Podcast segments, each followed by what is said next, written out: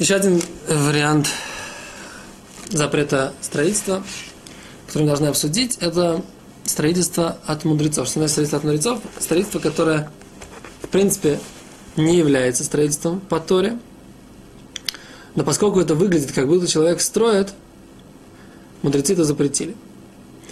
Э, где это встречается? Встречается это в следующей ситуации. Возьмем как бы яркий пример, который приводится в Талмуде, и обговорим его и скажем, где это применимо в нашей жизни. Итак, пример, который приводится в Талмуде, это если у вас есть яма или какое-то углубление в земле, на которое просто брошена вот такая, как бы, это лист дерева или какое-либо покрытие – или предположим, что есть землянка, которая хорошо замаскирована. Это не пример Талмуда, но тоже яркий пример, который можно привести в данной ситуации. Есть землянка, которая хорошо замаскирована, и все, вся ее крышка, она в принципе прикрыта, и не видно вообще этого места, где находится, где находится вот это вот э, вход в эту землянку. Или вход, или вход в, эту, в, эту, в эту яму, как бы, да. Все, в этой ситуации человек, который открывает эту крышку, и вот это покрытие, или закрывает, он выглядит, как будто он либо ломает, либо строит. То есть, как бы, поскольку он с землей связывает какие-то вещи, и не видно, что они предназначены для того, чтобы их снимать и возвращать, и, и снимать с этого строения, то есть с этой, с этой ямы или с этой землянки, то в этой ситуации мы говорим, что это выглядит как строительство. То есть, где это применимо в нашей жизни? Ну, как бы приведем несколько интересных примеров, которые встречаются в нашей израильской действительности. Не знаю, как это насчет э, других мест. Но предположим так, в Израиле есть, э, так, так принято, как правило, мыть, когда моют полы, смывать, э, собирать воду в такие отверстия в полу. Отверстия в полу, в которых снимаются с них крышки. Это, в принципе, как бы отверстие в, канализ, в канализацию. То есть канализация в нескольких местах в квартире, как правило, в ванной и в э, подсобном помещении, как правило, есть несколько дыр в полу, отверстий, которых можно поднять крышку достаточно легко и тем самым тем самым как бы слить э, воду, собрать воду в, это, в эти отверстия. Теперь так, если нет никакого, никакой ручки, никакой, э, никакого вида у этих отверстий, что их постоянно снимают и одевают, то в этой ситуации мы говорим, что они вот похожи на этих вот, то, что называется в Талмуде кисуей каркаот, покрытие земли, покрытие строений.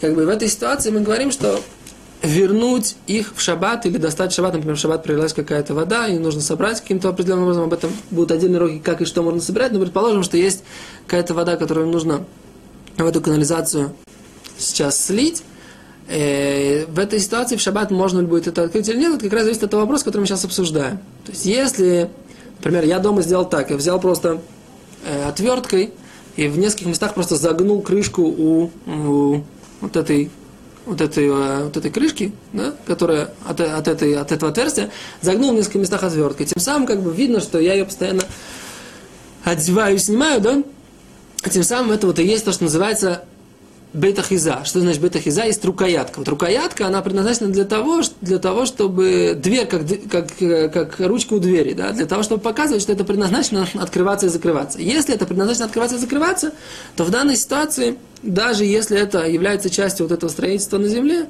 оно не является, не является в данной ситуации строительством, не, не выглядит как строительство. И вот как бы конкретный пример мы уже привели. Теперь, если же это, например, возьмем пример такой, если мы взяли бочку и ее, так сказать, прикрепили к земле, к земле и поднимаем крышку там, так там не обязательно, чтобы была вот эта вот рукоятка, потому что здесь видно, что это бочка, да, это видно, видно, что это предмет, видно, что это не часть земли, поэтому здесь мудрецы не постановили, что это выглядит как строительство. И поэтому в этой ситуации э, поднимать и опускать крышки можно, даже если в них внешне не, ви, не видно, что они предназначены для того, чтобы их поднимали или опускали. Теперь в этой ситуации давайте как бы...